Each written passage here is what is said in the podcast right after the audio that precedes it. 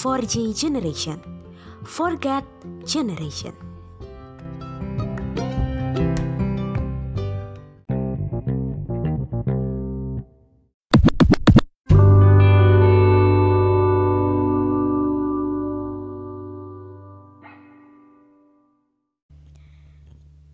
Well, teman-teman, em, selama lockdown ya, selama selama kita self quarantine, kita pasti udah nggak akrab lagi sama yang namanya sudah akrab, pasti akrab sama yang namanya nonton film. Karena sebagian orang mungkin ah ngapain daripada nganggur, mending nonton film ya kan. Em, di sini saya mau mengambil contoh. Semuanya udah pernah nonton film Avengers Endgame bukan? Udah pernah nonton, Devi? Nah, udah pernah nonton, Kak Fen udah juga ya. So, em, biasanya kalau oh, atau mungkin ada yang belum nonton, mohon maaf ya, aku spoilerin sekarang karena well, biasanya kalau di akhir cerita, kalau misalnya musuhnya itu mati, berarti dia sudah kalah. Sama kayak di Avengers Endgame, siapa yang menang? Avengers. Karena musuhnya si Thanos udah mati dan well, mindset kita ya di semua film kalau musuhnya udah mati, kalau kamu sudah mati berarti kamu kalah. Begitu juga kalau teman-teman cowok mungkin yang uh, ngegame ya, sehariannya ngegame. Untuk memenangkan game itu kalian harus menang. Kalian nggak boleh mati. Jangan mati karena kalau kalian mati, kalian nggak akan menang. Dan kematian itu selalu identik dengan sebuah kegagalan. Kematian itu selalu identik dengan yang namanya desperate. Memutuskan segalanya, impian semuanya, udah ya kalau udah mati ya mau ngapain lagi gitu kan. So, tapi thank God kita punya Allah yang sangat luar biasa di sini. Kita punya Allah yang sangat besar. Kita punya Tuhan yang sangat unik karena dia rela jadi manusia. Ngerasain sakit. Ngerasain dihina. Disiksa habis-habisan sampai mati. Diomongin sini sana. Dibilang menyesatkan. Dibilang Oh my God, menghujat Tuhan.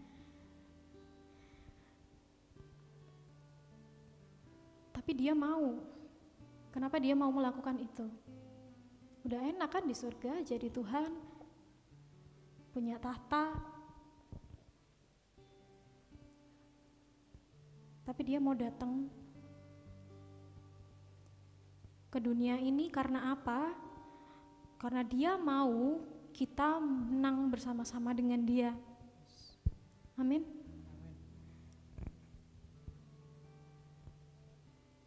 Kematian yang ternyata identik dengan sebuah kegagalan dijadikan sebuah kemenangan sama Tuhan kita. Gila nggak tuh? Tuhan kita yang 100% Tuhan dan Tuhan kita yang 100% manusia mau meletakkan mahkotanya datang ke dunia, mau merakyat sama-sama kita. Yes. Hanya untuk menyelamatkan kita yang sama sekali nggak berharga. Sama sekali nggak pantas buat diselamatkan. Si, sehebat itu Tuhan kita. Penderitaannya dan kematian itu, kematiannya dia itu kemenangan buat kita. Dia yang menderita, dia yang sakit, kita yang menang. Dia yang menderita, dia yang sakit, kita yang selamat. Dia punya kasih yang melebihi apa pun yang kita pikirkan. Kasih pacarmu gak akan melebihi kasih Tuhan. Kasih yang kalian punya di dunia ini gak akan pernah melebihi kasih Tuhan.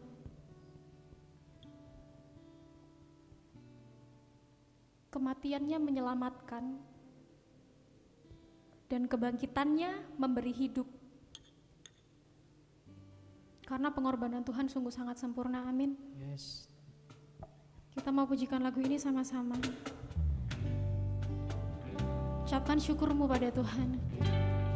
Terima kasih Tuhan buat pengorbanan Tuhan yang sangat sempurna untuk setiap kami Bapak.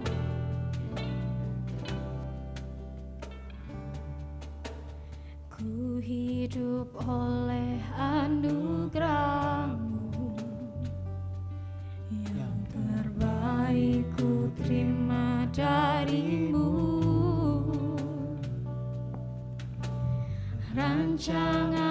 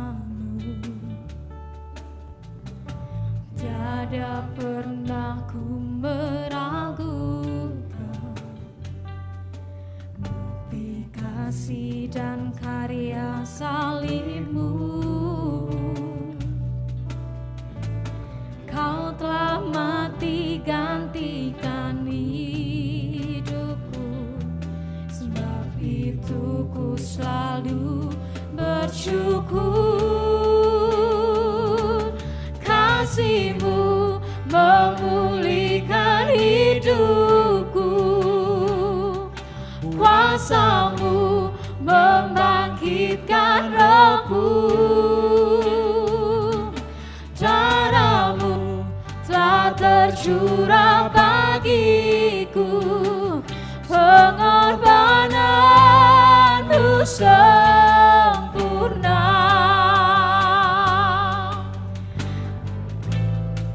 Terima kasih Yesus buat segala pengorbananmu Tuhan. Tidak ada kasih yang melebihi kasih Engkau Tuhan Yesus. Kami sungguh mengucap syukur Tuhan untuk Engkau. Haleluya Haleluya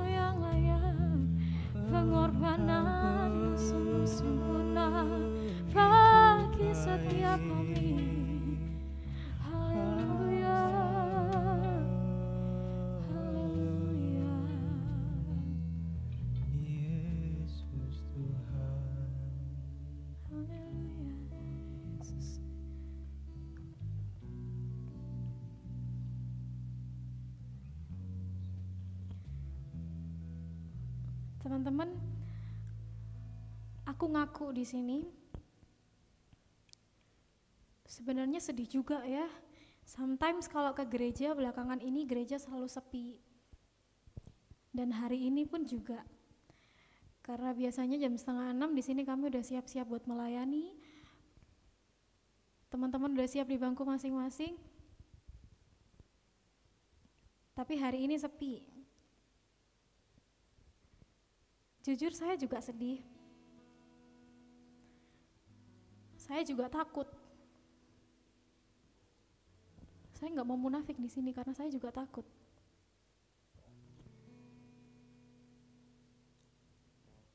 Apalagi kalau bukan karena pandemik ya kan. Tapi kembali lagi, thank God kita bisa beribadah sore hari ini karena Tuhan ingatkan kita kembali sebenarnya apa itu Sabtu Suci. Kenapa harus ada Sabtu Suci? Ini semua tentang pengharapan teman-teman. Dari Jumat Agung, Sabtu Suci, dan besok kita akan merayakan Paskah. Ini semua tentang pengharapan, penantian, kebangkitan Tuhan. Terus apa hubungannya sama pandemik? Semalam ada seseorang temanku kasih renungan ke aku. Sebagian besar kayak gini. Setiap hari adalah waktu untuk menunggu. Nunggu kapan aku lulus kuliah? Nunggu kapan aku dapat universitas yang bagus? Kapan aku naik kelas? Kapan aku dapat kerjaan? dan kapan aku punya pacar. Well, itu yang mungkin teman-teman yang rasain saat ini. Menanti identik dengan menanti segala sesuatu yang um, kita harapkan baik untuk masa depan setiap kita. Tapi ada jenis menanti yang lain. Menantinya orang Kristen. Menanti dengan harapan. Kita mau pakai permisalan di sini. Murid-murid Yesus, geng cowok, sama murid-murid Yesus, teman-teman Yesus yang perempuan, perbedaannya sangat signifikan. Ketika Maria Magdalena dan teman-teman ceweknya nungguin makam Yesus, ternyata dia lebih berani loh daripada laki-lakinya, ya enggak? Ternyata dia lebih berani daripada cowok-cowoknya yang ternyata mereka sembunyi, mereka ketakutan. Tapi mungkin kita bisa maafkan ketakutan mereka ya, karena mereka nggak tahu kalau ternyata besoknya Tuhan bangkit. Tapi di sini posisinya sekarang kita udah tahu Tuhan kita akan bangkit dan Tuhan kita sudah bangkit. Amin. Seperti itu. So, hendaklah kita seperti Maria Magdalena and the gang ya. Kita hendaklah kita seperti murid-murid Yesus, teman-teman Yesus yang perempuan kita mau terus menanti dengan harapan bahwa dalam situasi yang pelik pun, dalam situasi yang seperti ini kita nggak bisa ke mana-mana, kita dihantui rasa takut, takut tiba-tiba waktu jalan ketempel virusnya di badan kita gitu ya. Ternyata Tuhan tetap bekerja teman-teman. Tuhan tetap bekerja loh buat setiap kita. Walaupun seakan-akan teman-teman rasanya di sini, aku udah nggak ada harapan, aku udah nggak ada apa pun yang bisa aku aku punya, aku nggak nggak udah nggak ada punya apa-apa lagi gitu. Tapi ternyata Tuhan tetap bekerja. Kalau maut aja Tuhan bisa patahkan, kenapa kita harus takut sama masa depan kita? Amin. Kenapa kita harus khawatir sama masa depan kita? Yes. Yakin dan percaya kalau sepelik apa pun pergumulan kita, Tuhan berjalan bersama-sama dengan kita. Kalau kata Firsa Besari, pelukku untuk pelikmu. Kita pakai istilah lain, pelukku, peluk Tuhan untuk pelikmu. Kamu mungkin gak akan pernah menyadari bahwa Tuhan sedang bekerja di hidupmu, tapi tetaplah berharap karena Tuhan selalu ada buat kamu. Jangan pernah takut. It's okay not to be okay Jangan pernah ngerasa sendiri. Karena Tuhan ada bersama-sama dengan kita. Amin. Yes. Karena Tuhan yang berjalan bersama-sama dengan kami. Tuhan yang menompang setiap kami.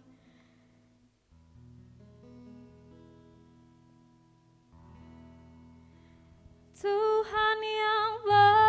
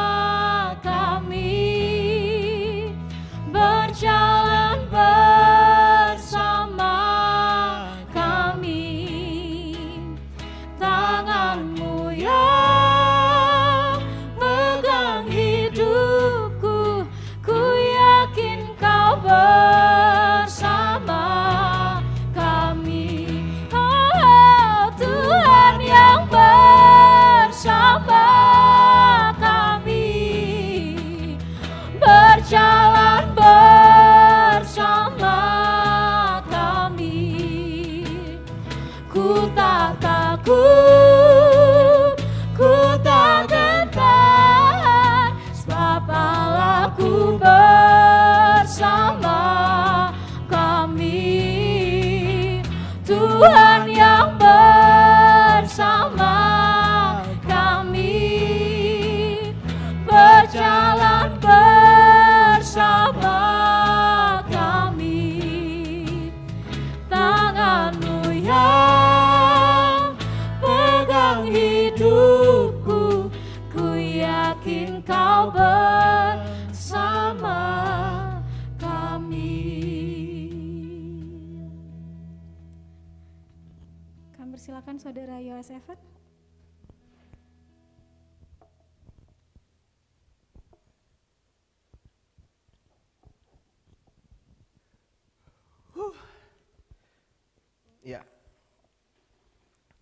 Halo semua, boleh nggak kalau aku izinkan, izinkan izinkan aku sore hari ini buat bilang say hi buat kalian semua yang ada di rumah dan terima kasih untuk waktunya kalian boleh menonton kami dan beribadah bersama kami walaupun jarak kami mungkin kita nggak langsung ketemu tapi kita percaya buat hadirat Tuhan bisa kita temukan di mana pun termasuk itu di rumah kalian masing-masing.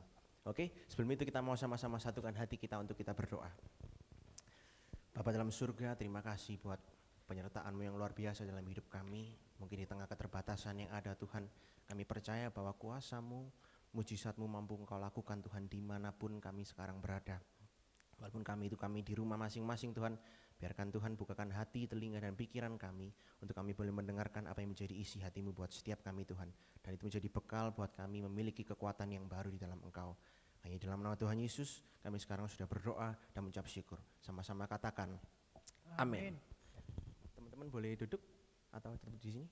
Oke, tetap di sini. Oke. Suara saya jelas di sini teman-teman? Boleh kalau misalnya jelas kasih jempolnya di kolom komentar. Oke, jelas? Jelas ya? Jelas ya, kasih jempolnya. Oke, jempolnya kasih buat Tuhan aja. Gitu ya. Oke. Teman-teman, oleh WL juga sudah dibahas bahwa saat ini kita memperingati namanya Sabtu Suci, gitu ya. Black Saturday di berbagai negara juga uh, beberapa gereja juga uh, menyiapkan ibadah ini dan 4G khususnya juga menyiapkan ibadah ini teman-teman.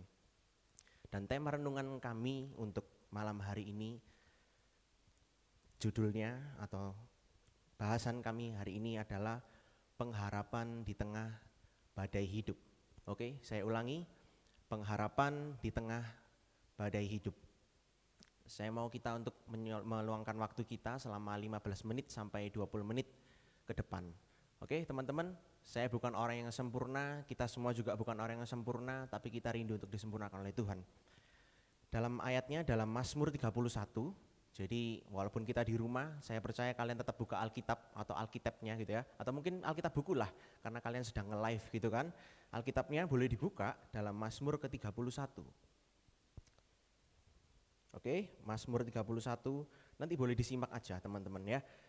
Judul dari Mazmur 31 ini adalah aman dalam tangan Tuhan. Saya ulangi, judulnya adalah aman dalam tangan Tuhan. Jadi Mazmur 31 ini merupakan Mazmur yang berisi tentang satu permohonan untuk kelepasan dari musuh. Ya. Permohonan untuk lepas dari tangan musuh. Jadi dalam Mazmur ini Tuhan diibaratkan sebagai gunung batu tempat perlindungan dan kubu pertahanan bagi pemazmur dalam menghadapi musuhnya. Boleh dilihat di ayat yang keempat teman-teman ya. Kita baca ayat yang keempat sama-sama. Oke, biasanya kalau di sini kan kita ngomong kalau sudah ketemu boleh katakan yes, itu kalian boleh yes di rumahnya masing-masing. Oke, ayat yang keempat kita baca sama-sama. Sebab engkau bukit batuku dan pertahananku. Dan oleh karena namamu engkau akan menuntun dan membimbing aku. Dan ini yang menjadi isi dari Mazmur 31 di mana Tuhan diibaratkan sebagai gunung batu tempat perlindungan dan kubu pertahanan bagi pemazmur. Kita tahu bahwa yang menulis Mazmur sendiri adalah Daud, gitu ya, Daud. Jadi posisi dari konteks yang diambil di Mazmur 31 ini adalah Daud sedang berada dalam namanya tekanan. Tekanan apa Kak Yovan? Gitu ya, tekanan di mana dia harus berlari-lari gitu ya, karena dikejar oleh Raja Saul karena mau dibunuh. Gitu ya, nanti kalian boleh bahas sendiri atau baca sendiri di rumah kisah tentang Daud ini, tapi saya rasa dari sekolah minggu kita sudah sering dengar kisah ini gitu kan. Jadi Saul iri karena Daud, kemudian eh, Saul mengejar-ngejar Daud buat dibunuh gitu ya, supaya nggak ada yang bisa gantikan si Raja Saul ini, gitu. Jadi Daud dalam keadaan yang sangat terpuruk. Kok bisa terpuruk? Kenapa?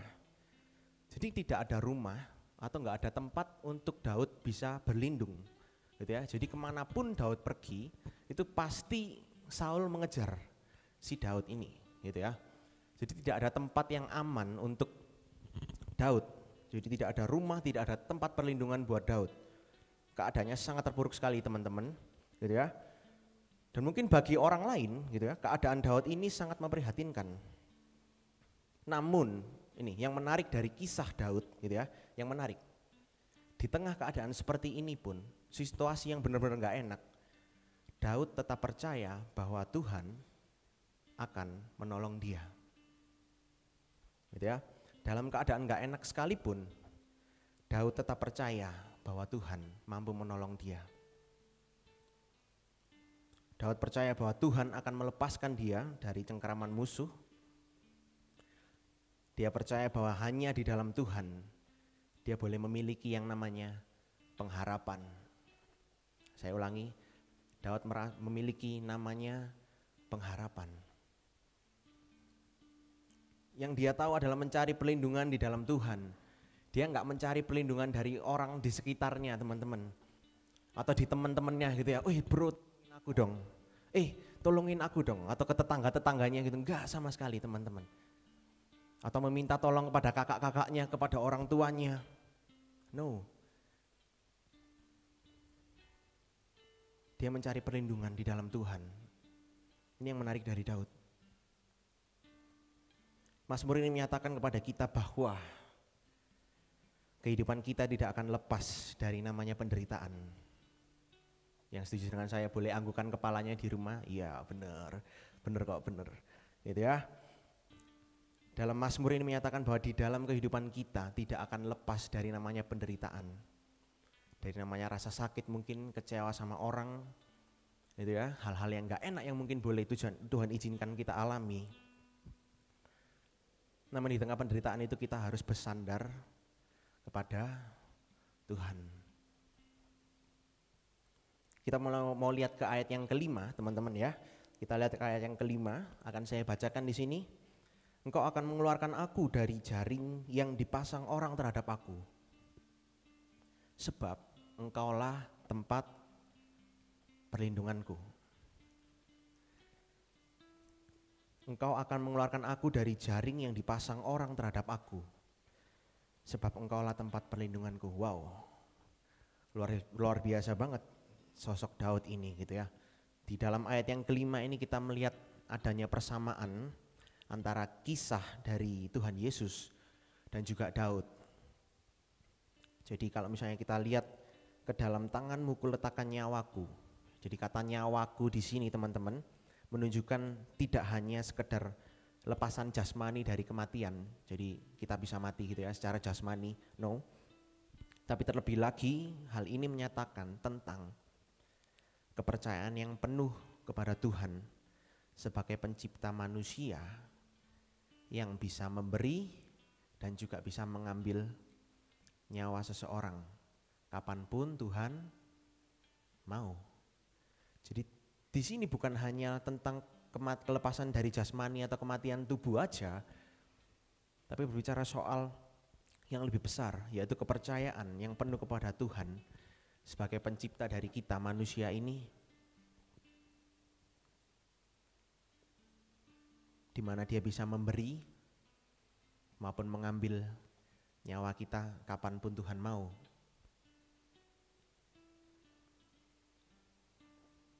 beberapa waktu yang lalu gitu ya, kita mendengar kabar duka. Mungkin beberapa teman-teman juga posting di Instagram kalian atau di media sosial kalian yang lain. Kalian mungkin sering mendengar lagu-lagunya gitu ya.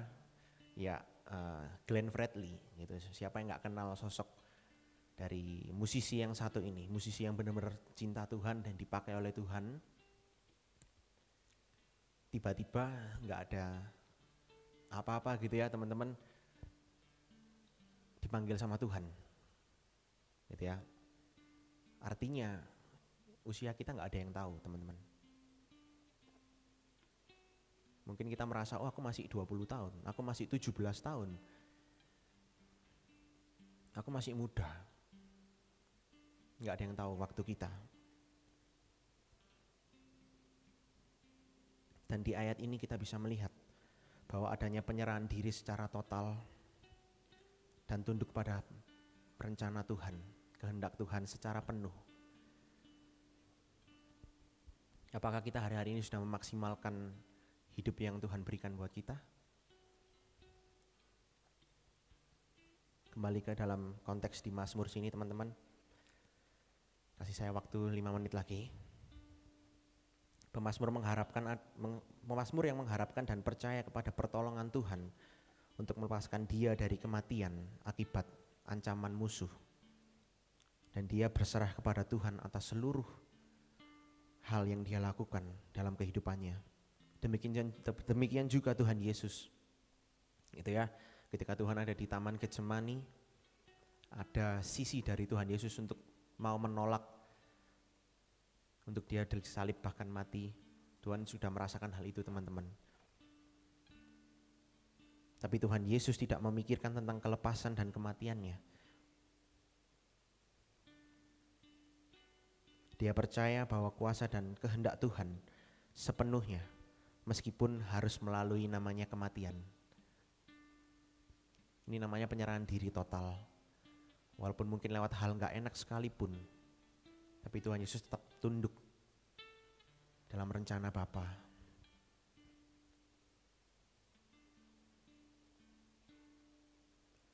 Kita lompat ke ayat yang ke-15 teman-teman.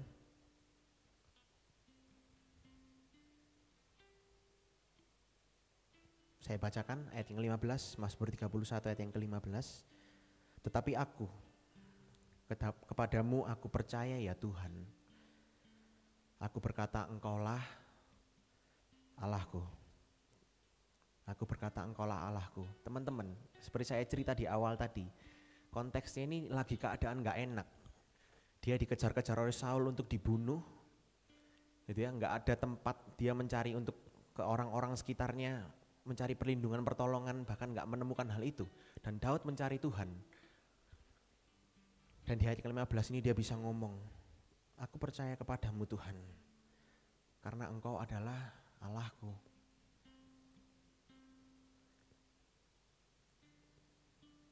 Di sini pemazmur dan juga Tuhan Yesus mengambil keputusan untuk berserah secara total dan tunduk pada kehendak Bapa.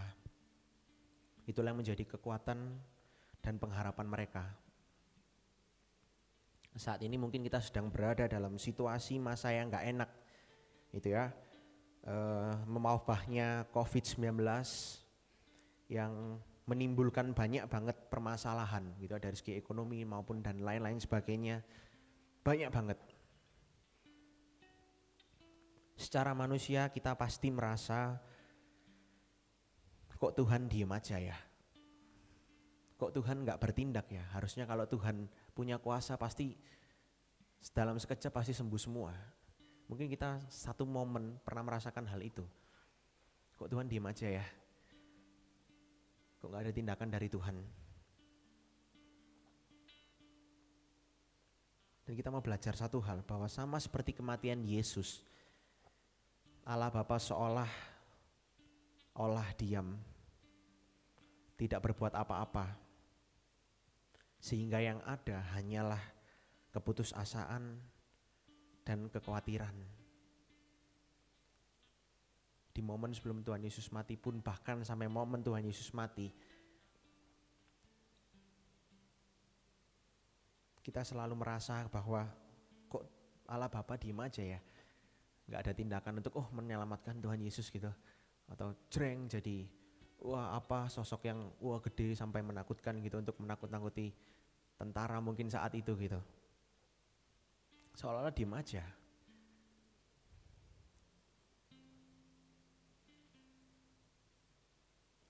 Tetapi kepercayaan yang Yesus miliki membawa mereka ke dalam penyerahan diri dan tunduk pada kehendak Bapa. Karena ada suatu rencana besar yang Tuhan siapkan.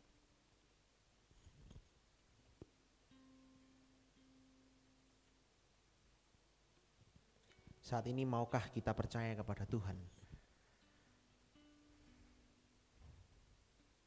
Maukah kita menjadikan Tuhan sebagai satu-satunya kota benteng dan perlindungan kita? Dunia mungkin boleh mengatakan bahwa Tuhan diam aja atau Tuhan gak bertindak. Tapi bagi orang yang percaya, kita tahu bahwa Tuhan bekerja di tengah penderitaan umatnya. Boleh dibuka dalam Roma 8 ayat ke-28. Ini ayat favorit dari banyak sekali orang gitu ya. Dan ini menjadi e, mengingatkan kita juga bahwa Tuhan pasti bekerja. Roma 8 ayat 28. Saya bacakan, kita tahu sekarang bahwa Allah turut bekerja dalam segala sesuatu untuk mendatangkan kebaikan bagi mereka yang mengasihi Dia, yaitu bagi mereka yang terpanggil sesuai dengan rencana Allah. Wow, kita tahu sekarang Allah turut bekerja dalam segala sesuatu segala sesuatu teman-teman, bukan seperempat sesuatu atau sebagian sesuatu gitu ya. Atau Allah bekerja dalam setengah sesuatu yang kita lakukan. Allah bekerja dalam segala sesuatu. Bahkan mungkin dalam COVID-19 ini Tuhan pasti punya rencana. Kita nggak tahu apa yang menjadi rencana Tuhan. Kita manusia biasa teman-teman. Gitu ya. Kita percaya bahwa Tuhan mampu menolong umatnya karena dalam Yesus hanya ada pengharapan dan kehidupan. Saya mau untuk singer boleh bantu ke depan.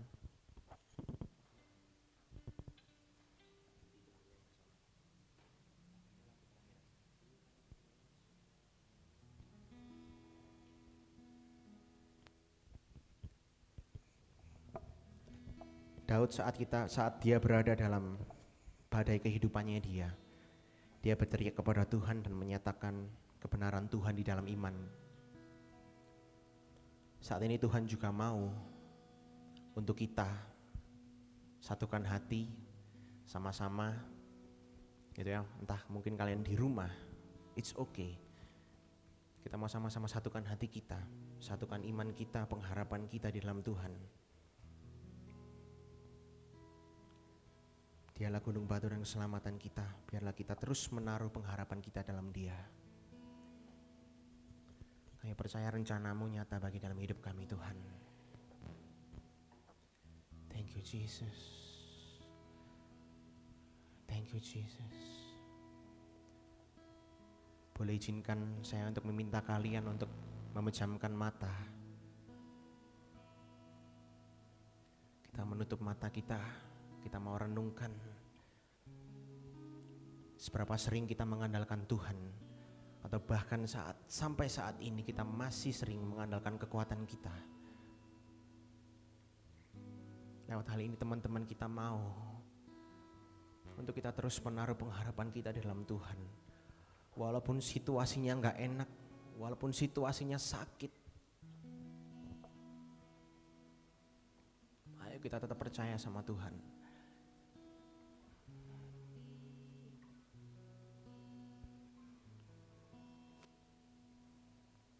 Kasih Yesus.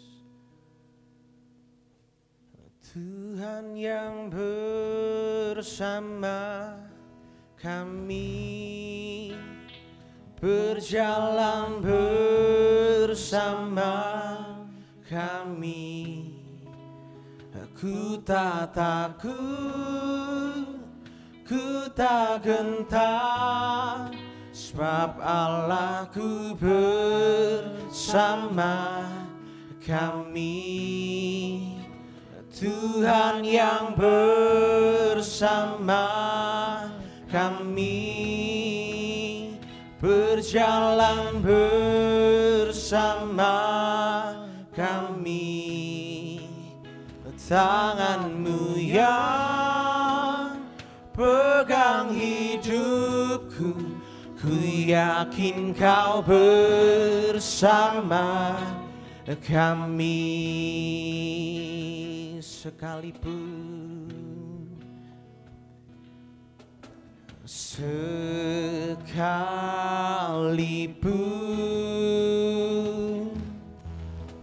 aku berjalan dalam lembah kekelaman Kau besertaku sekalipun. Sekalipun.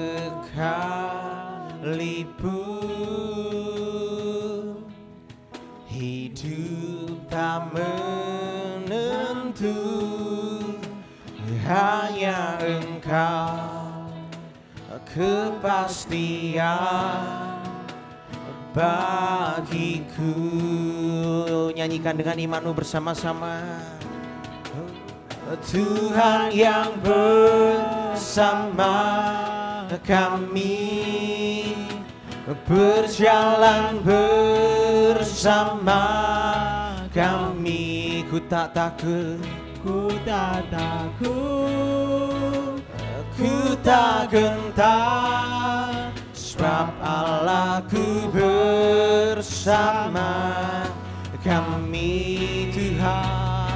Tuhan yang bersama kami berjalan bersama kami tanganmu Tuhan. Tanganmu yang pegang hidupku ku yakin kau bersama. Kami nyanyikan dengan imanmu bersama-sama. Tuhan yang bersama. Kami rasakan hadirat Tuhan teman-teman. Berjalan bersama. Di mana pun kami berada kami percaya Tuhan ada bersama dengan kami. Kami tidak takut, kami tidak gentar Tuhan Sebab Allahku bersama kami. Tuhan yang bersama kami. Berjalan bersama kami. Tanganmu yang pegang yakin kau bersama kami tanganmu Tanganmu yang pegang hidupku. Ku yakin kau bersama kami tanganmu Tuhan Tanganmu yang pegang hidupku Ku yakin kau bersama kami. Haleluya. Terima kasih Tuhan. Oh Yesus.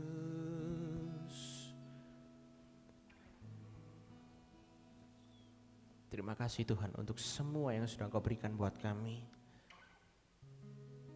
Walaupun mungkin saat ini Tuhan keadaan lagi nggak enak, keadaan lagi buruk Tuhan.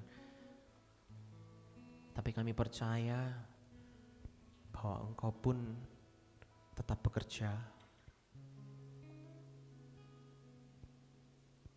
Walaupun lewat situasi yang nggak enak pun Tuhan tetap bekerja. Karena rencana Tuhan ujung-ujungnya selalu baik. Amin Kalau belum baik, itu pasti belum ujung.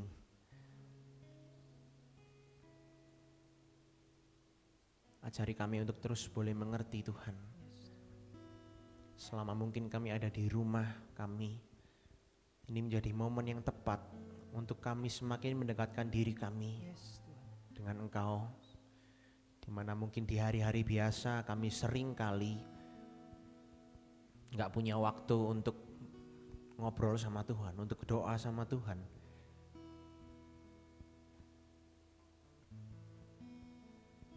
Ini momen yang tepat buat kami boleh punya waktu yang lebih bersama dengan Tuhan. Ajari kami Tuhan untuk terus mempunyai pengharapan di dalam Engkau. Sebab kami tahu masa depan kami ada di tangan Engkau Tuhan. Engkau bukan Tuhan yang mati, tapi Engkau Tuhan yang hidup. Amin Ini yang menjadi kekuatan bagi kami. Terima kasih Tuhan, terima kasih. Ini doa kami, ini harapan kami. Kami serahkan semuanya ke dalam tangan-Mu Tuhan. Hanya di dalam nama Tuhan Yesus. Yang percaya boleh sama-sama katakan, Amin. Oke teman-teman.